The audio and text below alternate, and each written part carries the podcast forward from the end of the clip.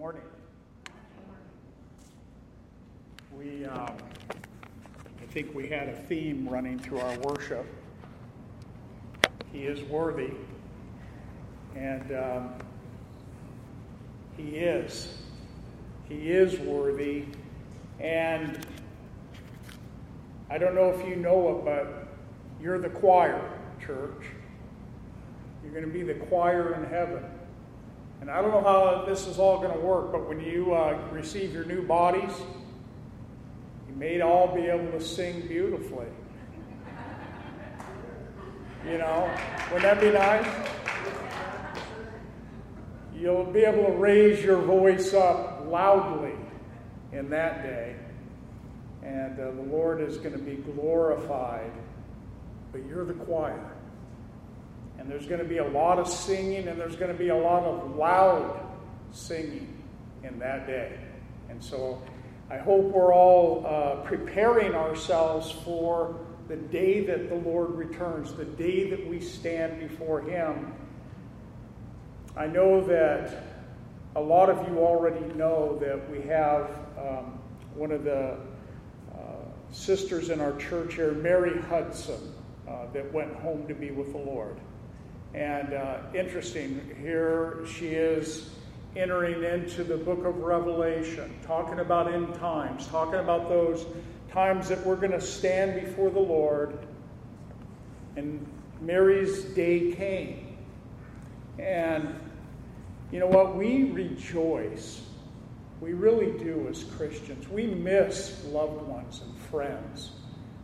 But we have great rejoicing in our hearts because of the hope that we have in Christ. And, and I love the scripture. Most of you probably know this scripture as Psalm 116, verse 15. Precious in the sight of the Lord is the death of his saints.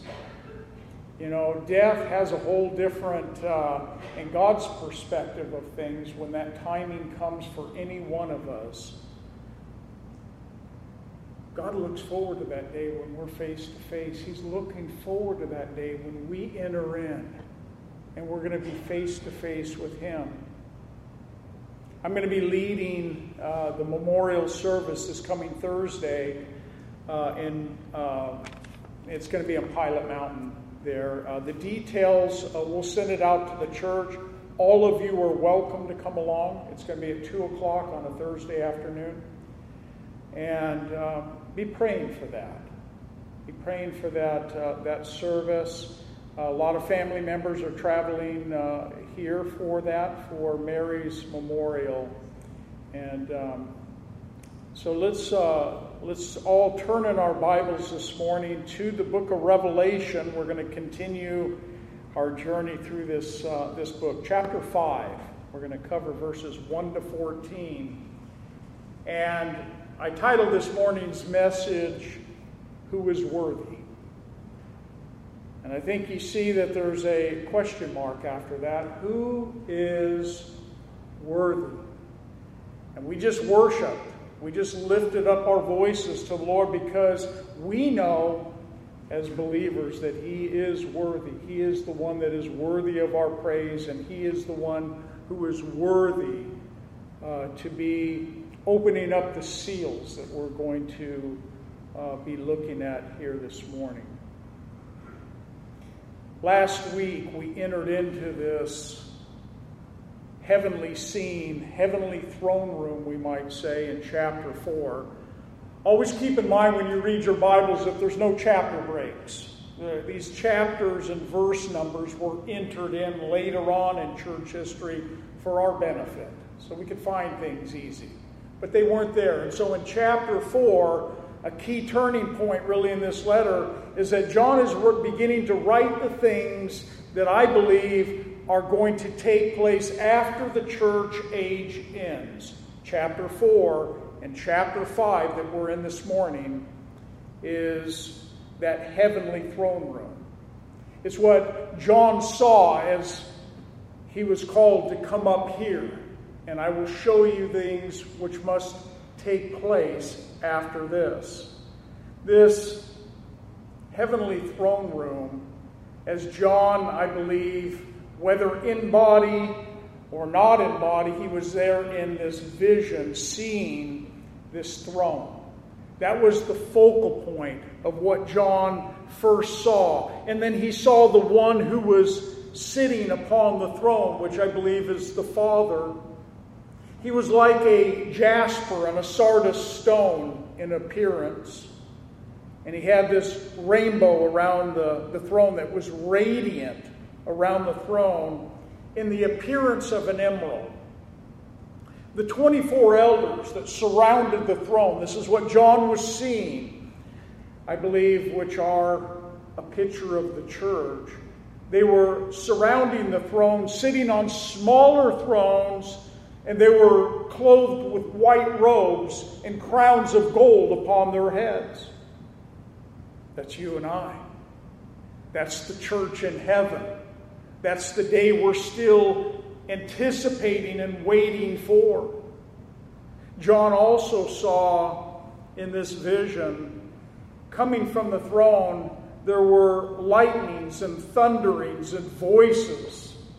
John saw seven lamps of fire that were burning before the throne itself, which are the seven spirits of God.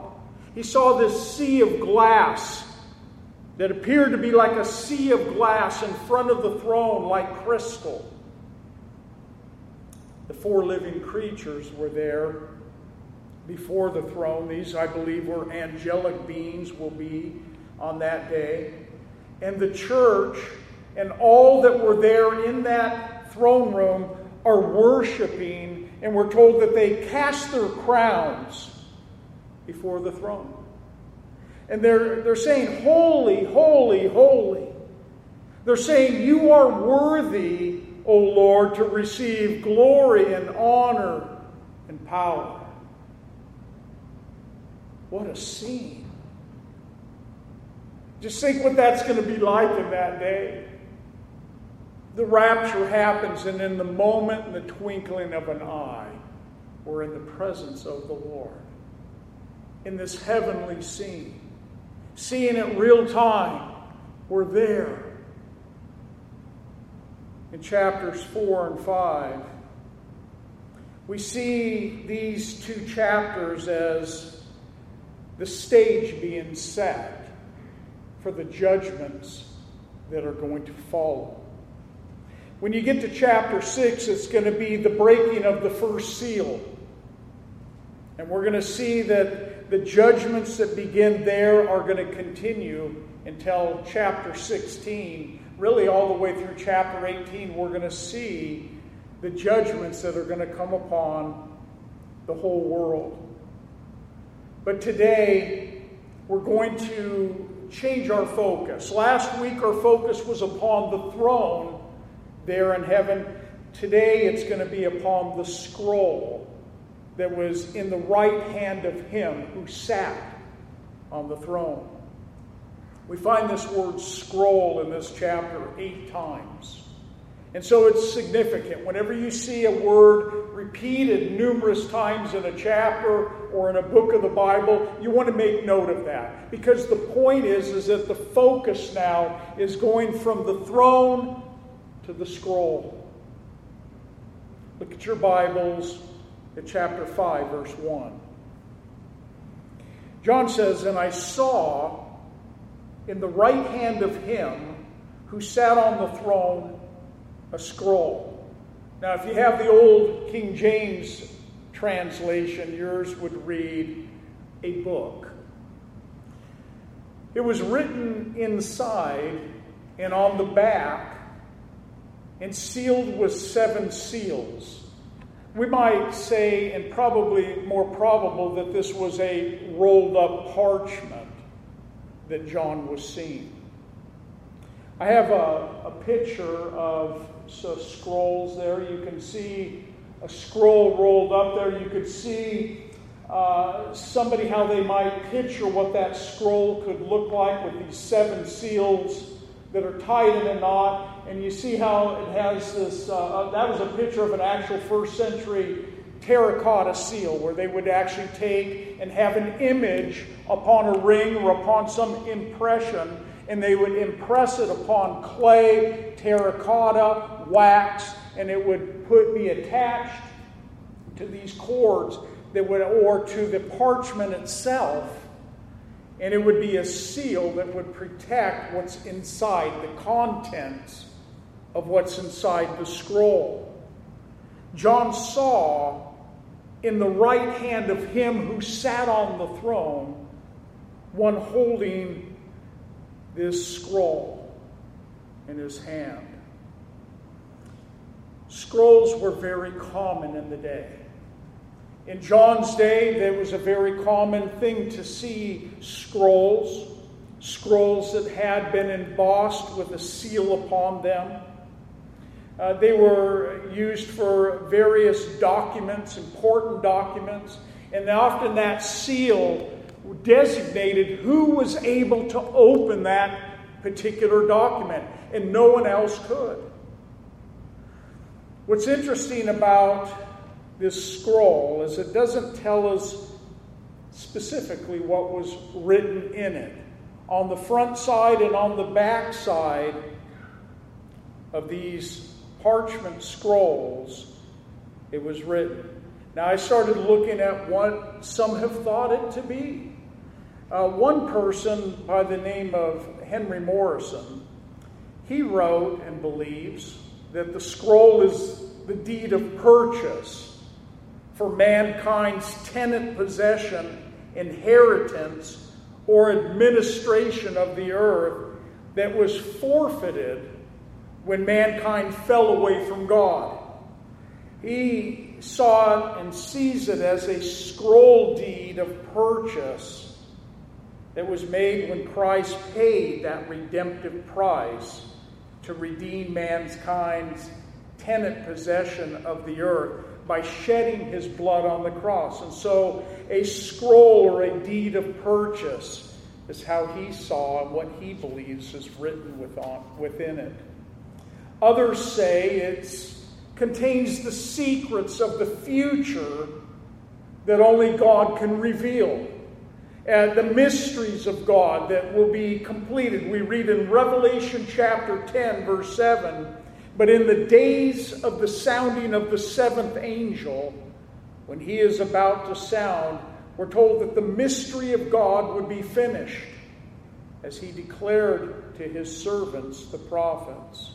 And so some believe it's the secrets of the future that God is going to reveal. Some say it's a catalog or a scroll full of the judgments that are about to be activated, the events that are about to unfold upon this earth. We're going to see as we go through the book of Revelation that there's actually three sets of judgments that are going to be poured out upon this earth and upon the earth dwellers, we'll call them. Those that are still here on earth after the rapture, those that don't know Christ, and many will come to know Christ, but the judgments and three sets of judgments that are going to come upon this earth and upon mankind. We, and that's kind of really the that's the view that I hold. I, I see this in line with chapter six when we get into that is the breaking of the first seal. That I believe what's written within this document that is sealed and only the one on the throne had the, the worthiness to be able to break the seal and to read its contents was the judgments that were going to come. We're told that this scroll was being held in the right hand of the Father. And being in his right hand may suggest that God was the source of this scroll. Also, being in his right hand, it, speaks of his authority and the power that he has to put these things into action. Who else can do that? Who's righteous enough uh, to be able to put these judgments into place, into action, to break a seal, and to pour out these judgments upon the earth. I read that if you were to take the book of Revelation and you were to write it out on a scroll, the scroll would need to be about 15 feet long. The book of Revelation, rolled up on a parchment and a scroll. The events that are to come. We're told that this scroll, that it was sealed with seven seals. Seven possibly wax or terracotta, whatever they might have been, seals that were upon this scroll. It's known that within Roman law in the day, that it required people of that day that if they had a will, that they would have at least seven seals upon that document. And it was because it was an important document. It was a document or it was a contract. It was something that was only to be opened by a certain person or persons.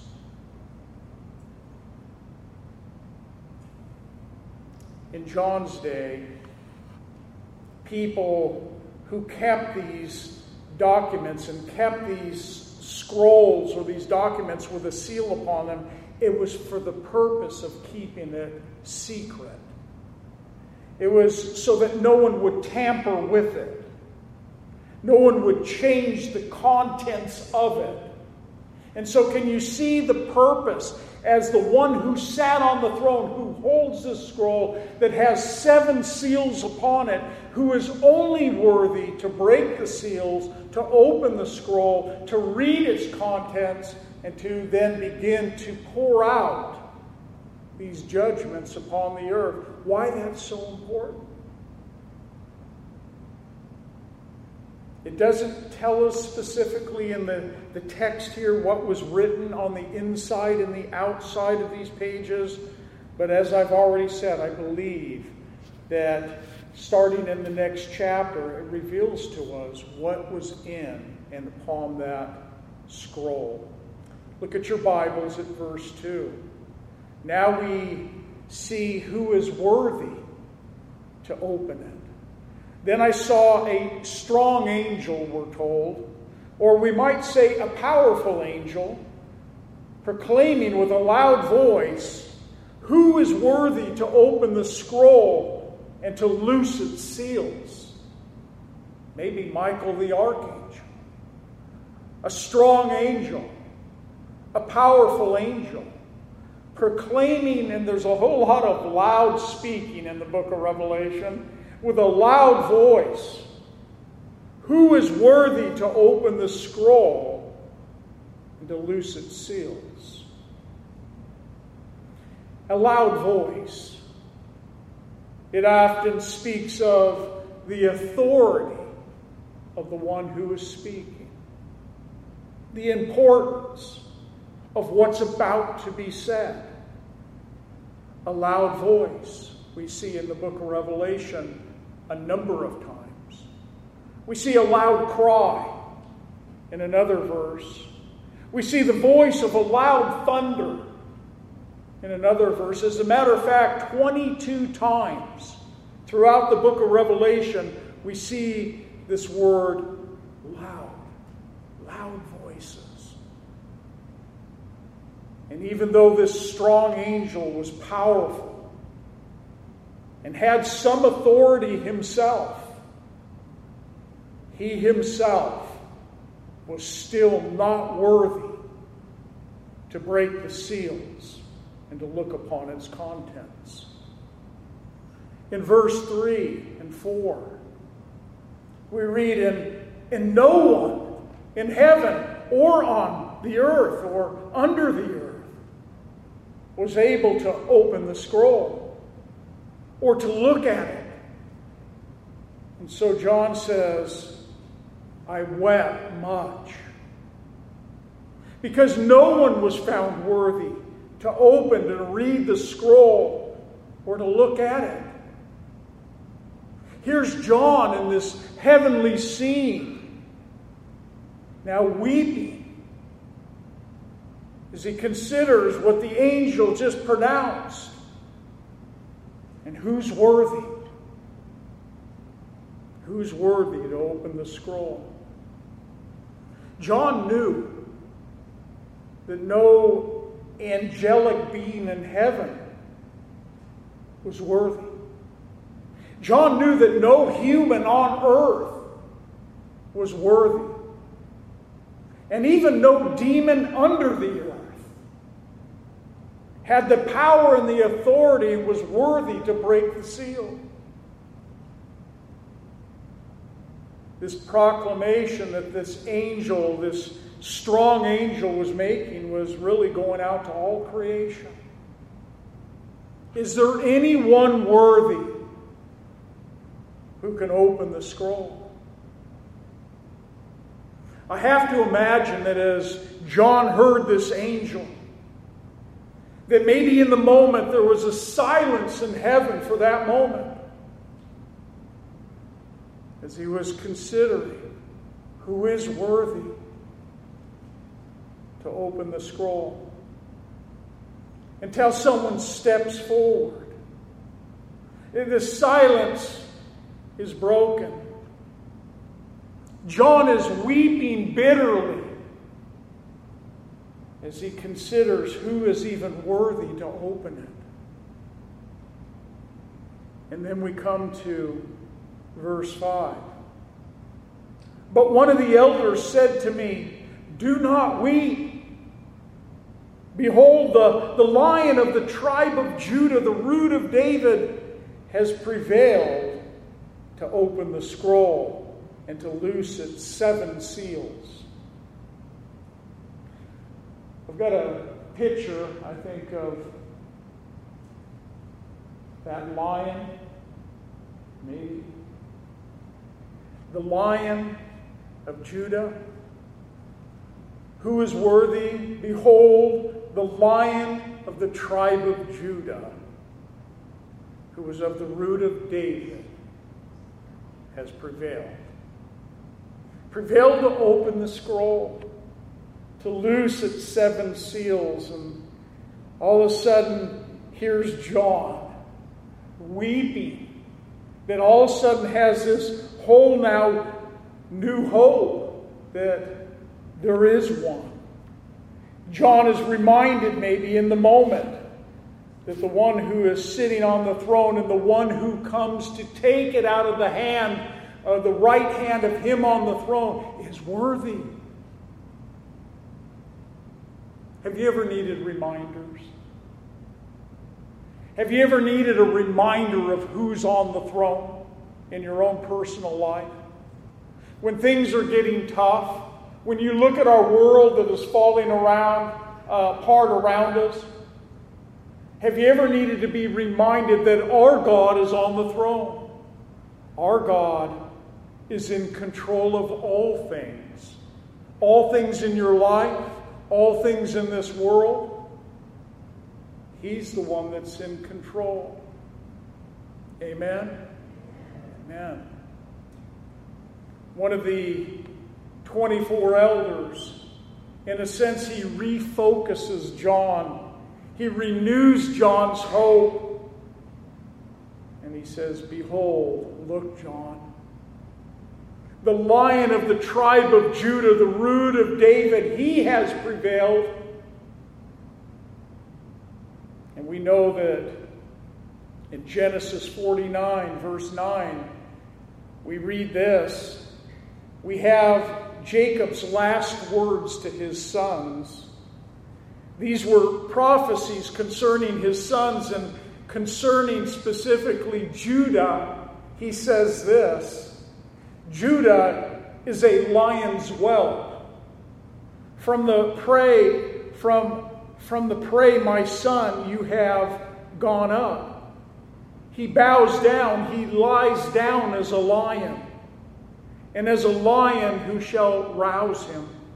The scepter shall not depart from Judah, nor a lawgiver from between his feet, until Shiloh comes, and to him shall be the obedience of the people. It's interesting that rabbinical authorities say that Judah, their standard, their flag, which they put in front of them, their standard was green with the symbol of a lion. The lion, the tribe of Judah, has prevailed. A direct reference to Jesus Christ himself. Isaiah 11:1 tells us there shall come forth a rod from the stem of Jesse, and a branch shall grow out of his roots. In Isaiah 11:10, and in that day there shall be a root of Jesse, who shall stand as a banner to the people, for the Gentiles shall seek him, and his resting place shall be glorious.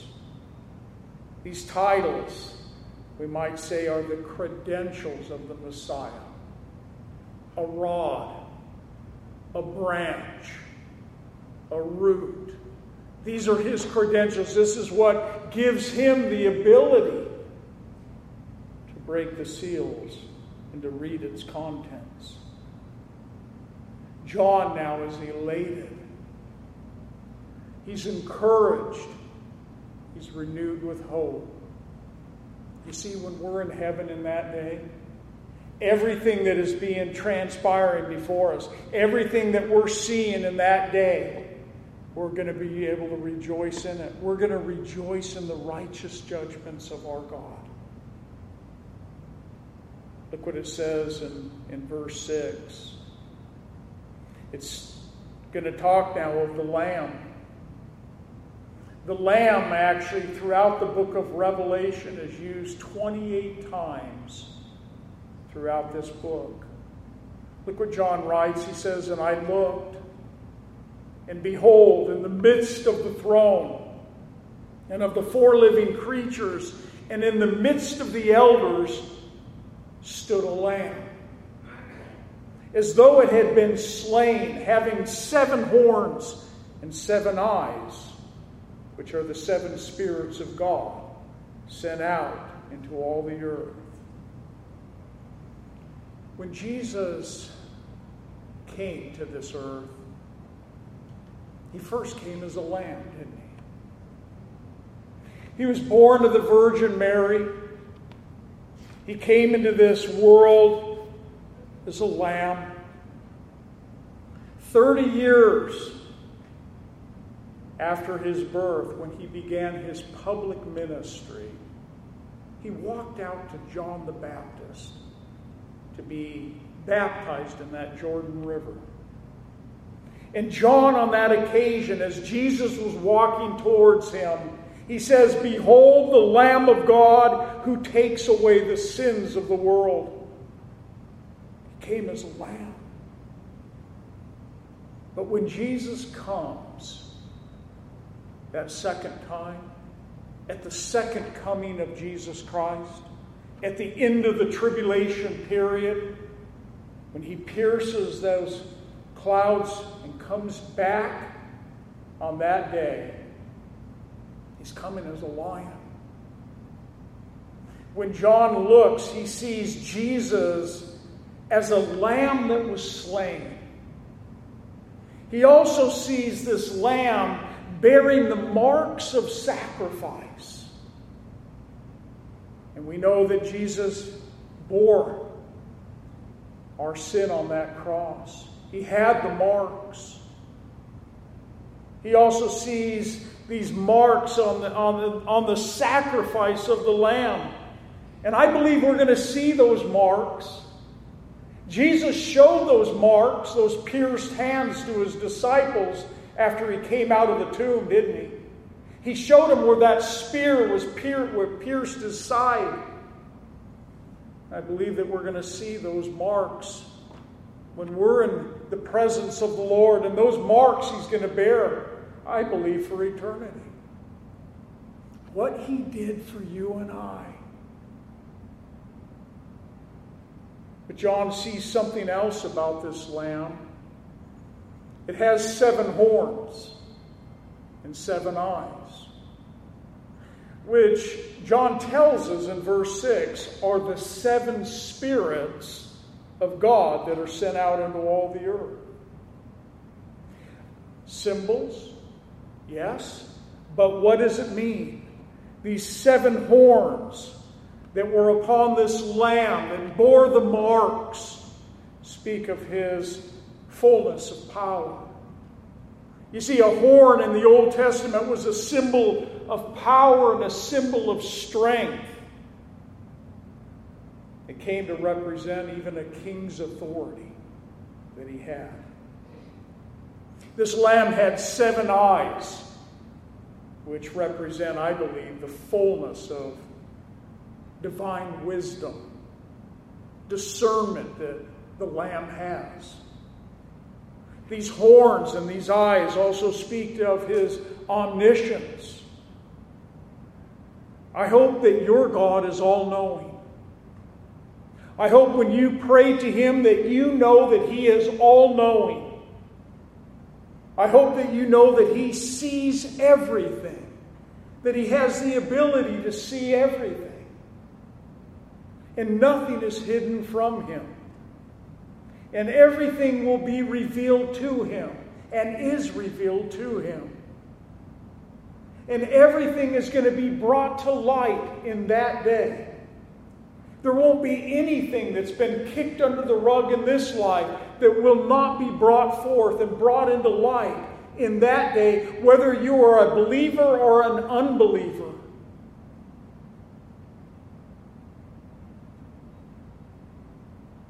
The horn and the eyes. Nothing hidden. He's all omniscient, he's all powerful. He's omnipotent, excuse me, and all powerful. He has all authority. He has the authority to execute judgment. Is there anyone in here that can really execute righteous judgment? Except for Jesus Christ. The Father gives into his power and authority to execute judgment upon this earth and to do it righteously, to do it fairly. God will not make one mistake. Jesus will not make one mistake when he executes his righteous judgments. He's omniscient, he's all knowing. He's all seeing, He sees everything. He's omnipotent. And He's also sovereign. Does your Jesus, does your God have the ability to steer kings where He wants them to go? Does He have the ability to deal with kingdoms and nations on this earth? Our God does. That's the one who was worthy to open the scroll. In verse 7, we see, Then he, speaking of Jesus, he came and he took the scroll out of the right hand of him who sat on the throne. And in a sense, this is as if the Father is transferring the authority to his Son to execute the judgment that is to come. We're told that he, he took the scroll out of the Father's hand. Verse 5 tells us that Jesus prevailed.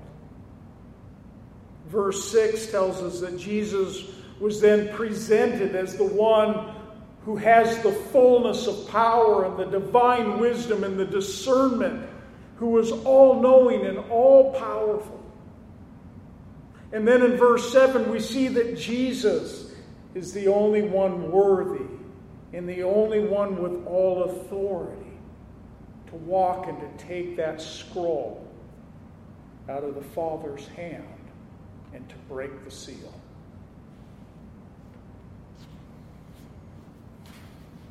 This transfer if we could say it or call it that, this transfer of authority and power to the Son is what's going to trigger that outpouring of God's wrath upon this earth.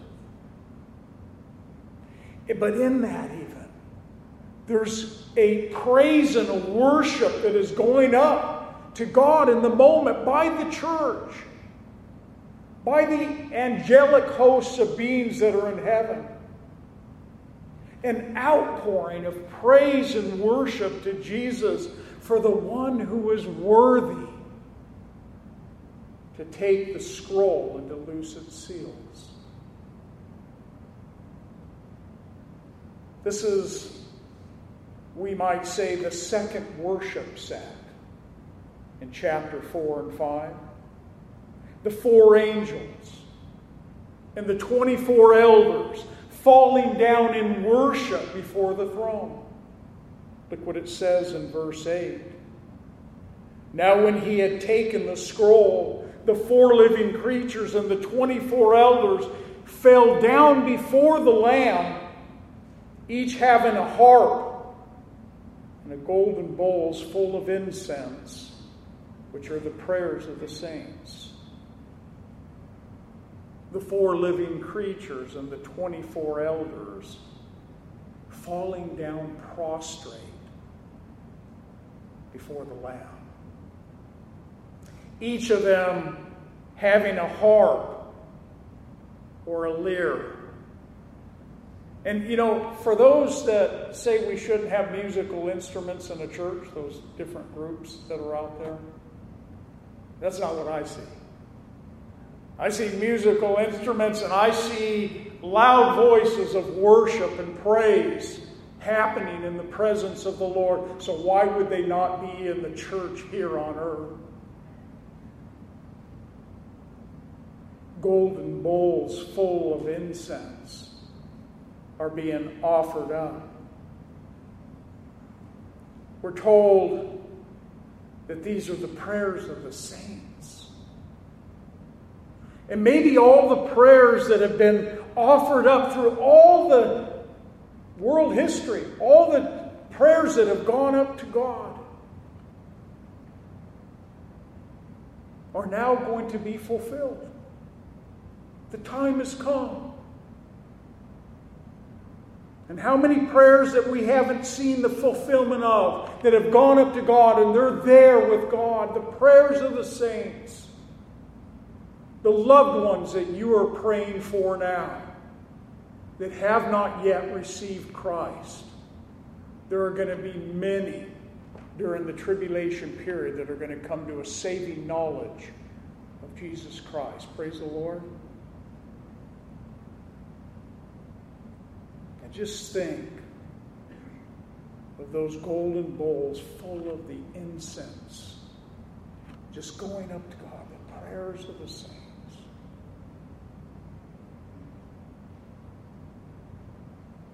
When the seventh seal is opened in chapter 8, it's going to bring forth seven angels with seven trumpets. It's going to be the second set of judgments upon this earth. It's the seventh seal that we're reading about here. That seventh seal is going to be broken and opened, and it's going to usher in the seven trumpet judgments that are to follow. And after the seven trumpet judgments, there's going to be the bowl judgments. Each of these judgments progressively getting worse and more intense as that seven year tribulation period advances. In Revelation chapter 8, verse 3, we read Then another angel, having a golden censer, came and stood at the altar. He was given much incense that he should offer it with the prayers of all the saints upon the golden altar which was before the throne. And the smoke of the incense with the prayers of the saints, it ascended before God from the angel's hand. And the angel took the censer, filled it with fire from the altar, and threw it to the earth. And there were noises and thunderings and lightnings and an earthquake. It sounds like chapter 4, verse 5. At the end here in verse 5, but we see here that an earthquake is even added. Earthquakes are going to be happening during this seven year tribulation period. This is actually the second earthquake in Revelation uh, that we see. We're going to see it also in Revelation 11:13 and Revelation 11:19 and Revelation 16:18. These earthquakes and that last earthquake is going to be an earthquake in which this world has never seen nor ever will see again. I lived in California. The earthquake, I guess it's one of the earthquake capitals. A lot of earthquakes, a lot of shaking that goes on there. This is not even going to compare. God is going to shake up the very foundations of this earth. And every soul that lives and, and walks on it during that tribulation period. But now the saints, the church, they begin to sing and to worship Jesus with their voices. Look at verse 9.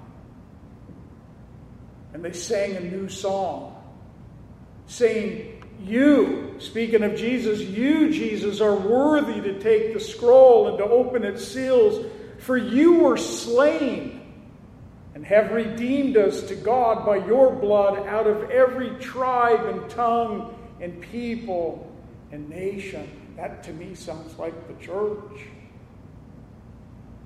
That's the church, I believe, in heaven. From every tribe, tongue, people, and nation,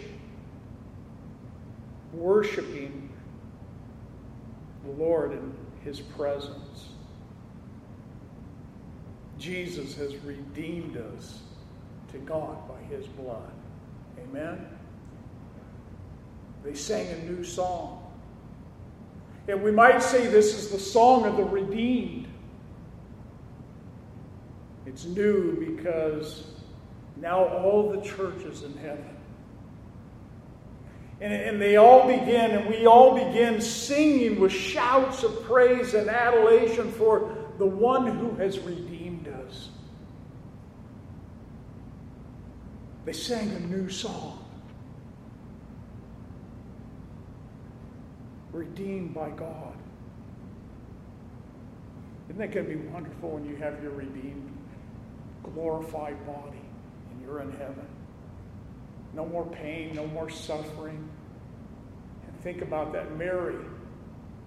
Mary just got ushered into the presence of the Lord. To be absent from this body is to be present with the Lord. How many times did Mary walk that street? Probably a half mile or more coming from her house with her walker to get to this church, and you all saw her walk in here, walk down and sit right here because she wanted to come and be in this place. Nothing was going to hold her back. But I, this is what I can tell you about Mary. Mary's walker is still here. She doesn't have that walker anymore in heaven. She's in her new glorified body. She's in that place in the presence of the Lord. By this point, the church is in heaven. The redeemed of God are in heaven. We're in our glorified bodies in heaven. We read in Psalm 49 15, But God will redeem my soul from the power of the grave, for he shall receive me Job trusted God for this day when he said in Job chapter 19, verse 25, he says, For I know that my Redeemer lives, and he shall stand at last on the earth. And after my skin is destroyed, this I know, that in my flesh I shall see God. This I know I shall see God. My prayer is that we all have that strong confidence in our hearts that if you were to pass on today, that you know that when you stand before the Lord and your new glorified, that that would take place. You have that confidence of your new redeemed body in the presence of the Lord. Hosea 13, 14. I will ransom them from the power of the grave. I will redeem them from death. It's a promise.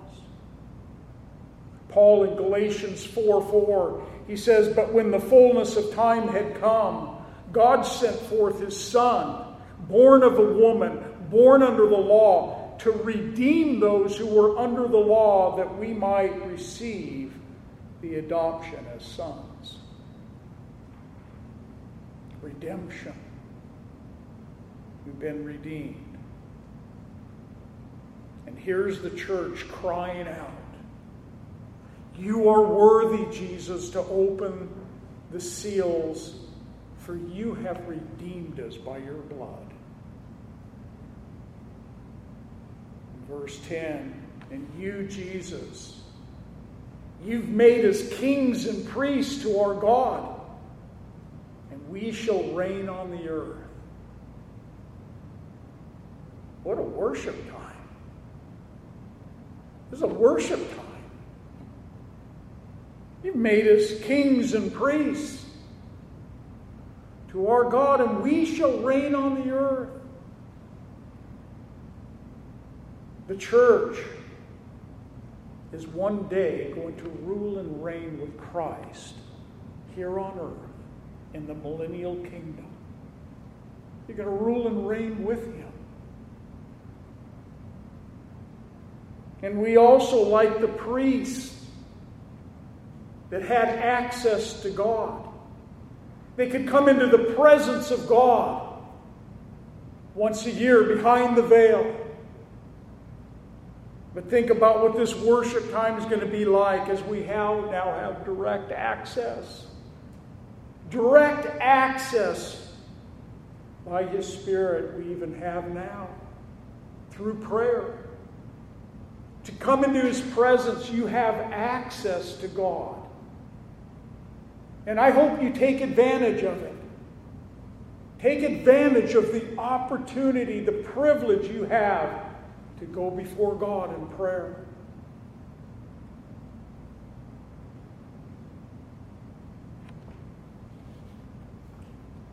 The next worship set that we see,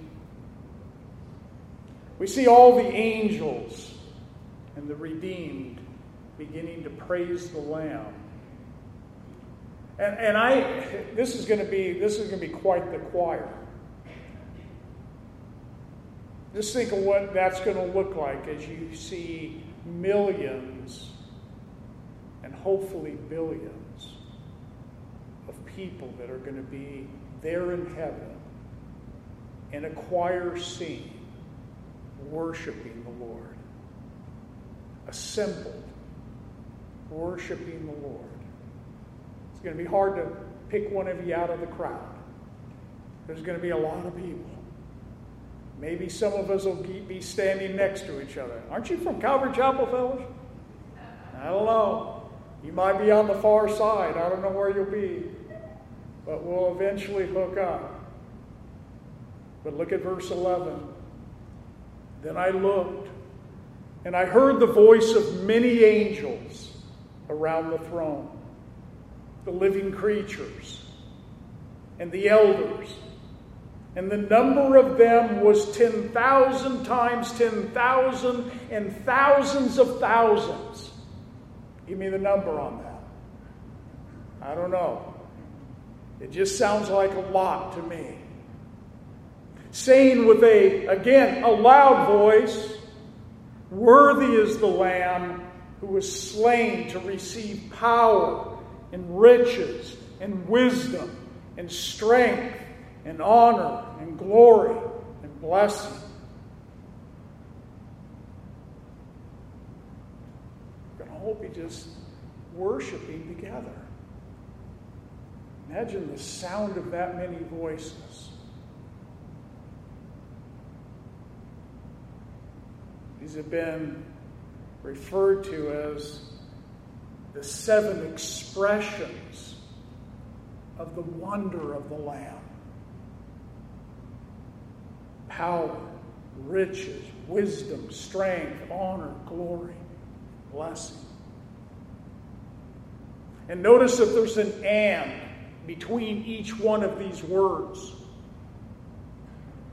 a way that gives a special emphasis upon each one. And who's worshiping? The angels. How many of those are in heaven? The four living creatures that we've already read about, these angelic beings. The 24 elders, which I believe are the church. And the number can't even count. And then in verse 13, and every creature. That's worthy of underlining. And every creature which is in heaven and on the earth and under the earth, and such as are in the sea, and all that are in them. I heard saying, Blessing and honor and glory and power be to him who sits on the throne and to the Lamb forever and ever.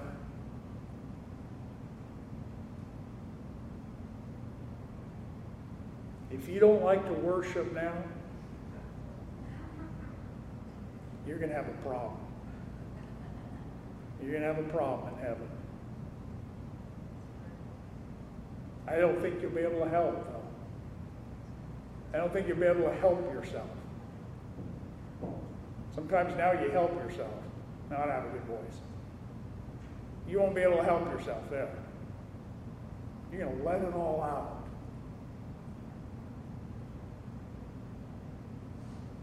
There's coming a day where every creature is going to bow down. Every soul that has ever been birthed into this world or come into this world through conception is going to bow down. Whether you're a believer or a non believer, you're going to bow down. Paul wrote in Philippians chapter 2, verse 8, it says, In being found in appearance as a man, speaking of Jesus Christ, he humbled himself and he became obedient to the point of death, even the death of the cross. Therefore, God also has highly exalted him and given him a name which is above every name, that at the name of Jesus every knee shall bow. Every knee. And those in heaven and those on earth and those under the earth, and that every tongue shall confess that Jesus Christ is Lord to the glory of God the Father. Everyone's going to bow. You try telling that to people now that say, I'm an atheist and I don't, I don't believe in your God. I don't believe in your Jesus. And they don't even realize that one day they will bow. They will kneel before the God who came and extended his love and forgiveness to them, yet they refused. Then the four living creatures in verse 14. The four living creatures said, What?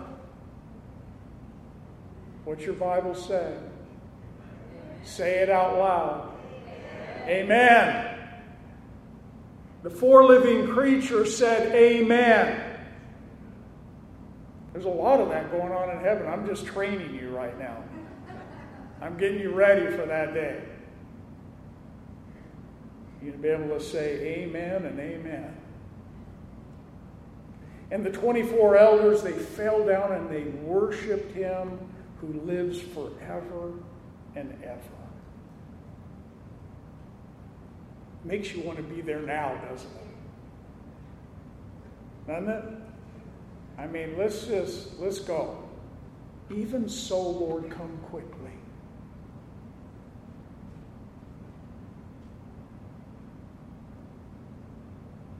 And what a contrast. As we finish chapter 5, and we're going to go into chapter 6, Lord willing, if we're not in heaven next week, we'll be here. What a contrast. As chapter 6 is going to open up with the four horsemen of the apocalypse, as it's referred to. The seals are going to be broken. The content is going to be read. It's going to be poured out upon this earth. The first seal is that white horse of deception that is going to come upon this world. The second seal is the fiery red horse, which speaks of war. The third seal is the black horse, which speaks of great famine. The fourth seal is the pale horse, which brings forth death on the earth. The fifth seal is the cry of the martyrs, those that are going to be martyred during the tribulation period. The sixth seal is a great earthquake.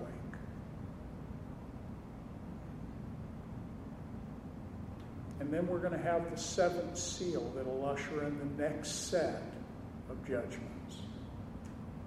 Seven seal judgments, seven trumpet judgments, and seven bowl judgments that are going to be poured out. When you get to the bowl judgments, it's for the great day. The great tribulation has come. The great day, because as I shared already, they're going to intensify as that day of his second coming approaches. If you're here this morning and you do not know Jesus Christ as Lord and Savior, how can I give a message and not say, if you don't know him, then please come and pray with me this morning so that you might receive Christ into your heart and be saved? Because when that day comes, there's not going to be any begging. well, Lord, I, I, I just, it wasn't time for me. That we have to, today is the day of salvation. Don't put off till tomorrow what you can do today, for your life is as a vapor. It's here for a moment and then it vanishes away. Mary didn't think she was going to be going home last week. She probably could have thought in her mind it could happen. But she didn't know the moment. But it came. And that's the way it'll come for us. And it could come that the Lord will return and you're alive still. And if you know Jesus Christ, you're going to be immediately in the presence of the Lord. But if you don't, and you're alive, you're going to go into the tribulation period. And my prayer is that during that time, it's going to be harder for anyone to receive Christ. You think of that. You think it's hard now to receive the Lord? Wait till the tribulation period begins. And so, if you're here and you don't know Christ, come and see me. If you're here and you need to get things right in your heart with the Lord, Come and see me also. There'll be somebody up here to pray with you too. And so let's have our worship team come up. Read ahead in your Bibles. Chapter 6 is going to be the opening of the seal judgments. Read ahead, and we're going to continue our journey through this uh, this book of Revelation, I really believe and why I felt led to go back and teach this book again is that these are the days. Just watch what's going on in our world. Be aware of what's going on. Be aware of the fact that the Lord could come back at any moment. A, uh,